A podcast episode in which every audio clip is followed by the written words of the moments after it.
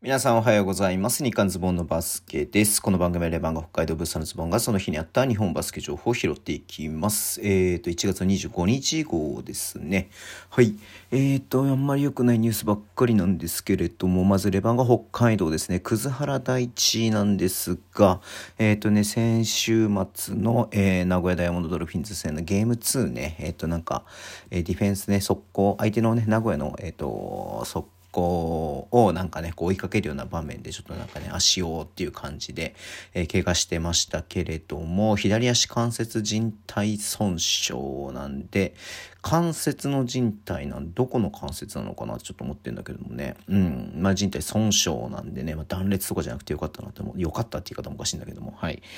えー、まあ全治約4週間ということですね。うん。まあ今の感じから言うと、とえー、2月いっぱいはまず無理だなっていうふうに思うんでで2月もね28日までなんでね、えー、まあ3月バイビーク明け3月いけるかどうかうんちょっと厳しいかまあねちょっと葛原君のディフェンスだったりとか、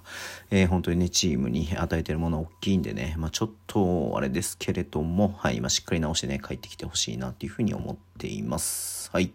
えー、あと、えっ、とですね、今日出ていたのが、えっ、と、川崎ブレイブサンダースと宇都宮ブレックス戦がね、えっ、と、27日や26日の日にね、水曜日にね、行われる予定だったんですけれども、川崎の選手がね、まあ皆さんご存知の通り、先週の水曜日にね、あのえー、陽性、コロナ陽性が2人出たということで、うん。で、まあ、それのね、選手のうち1人なのかな？が、えっ、とね、ちょっとなんかその、神奈川県保健所とのね、その調査とかのね、で、時間がかかってしまって、、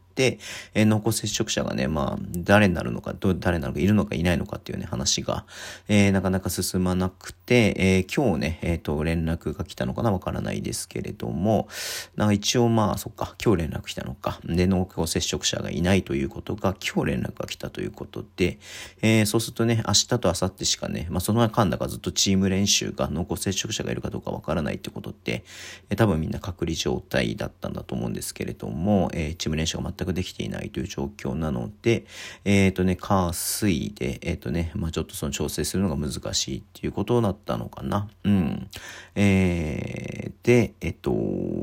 何？えー、一応明日の試合は、明日というか、まあ、26日の試合は中止ということになったみたいです。うん。で、一応なんか週末のね、えっと、レバンが北海道戦、川崎とね、えー、はやるみたいなことでね、えっと、一応北海道の方からは、えー、リリースがありましたけれども、うん。まあね、えっと、まあ、濃厚接触者いなかったっていうことで、まあ、まあ、まあ、まあ、まあ、不幸中の幸いみたいな感じではありますけれども、え、っと、なんて言えばいいのかな。うん。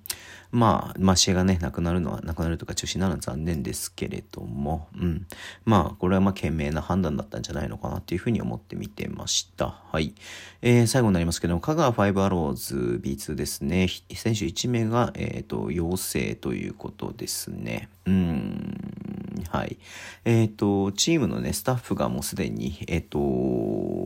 24人、だから火曜日か、月曜日か、月曜日の日にね、陽性判定を受けていて、えー、チーム自体はストップしているということですね、活動か。で、そのね、選手1人がね、えー、発熱の症状があったので、PCR 受けたところ陽性だったということですね。うん。で、濃厚接触者の有無とかに関してはまだ調査中ってことなんで、まあ、この後ちょっとまた分かりますよ、みたいな感じで出ていました。はい。まあ、本当にね、広がってきてる感じがありますので、一人一人ね、注意していってほしいなっていうふうに思ってています。はい。えー、ということでね、こんな感じで今日は終わりにしたいと思います。Twitter でも情報発信します。ぜひフォローお願いします。YouTube もやってます。ラジオトークのアプリで聞いてる方はボタンを押してください。では、今日もお付き合いいただきありがとうございます。それでは、いってらっしゃい。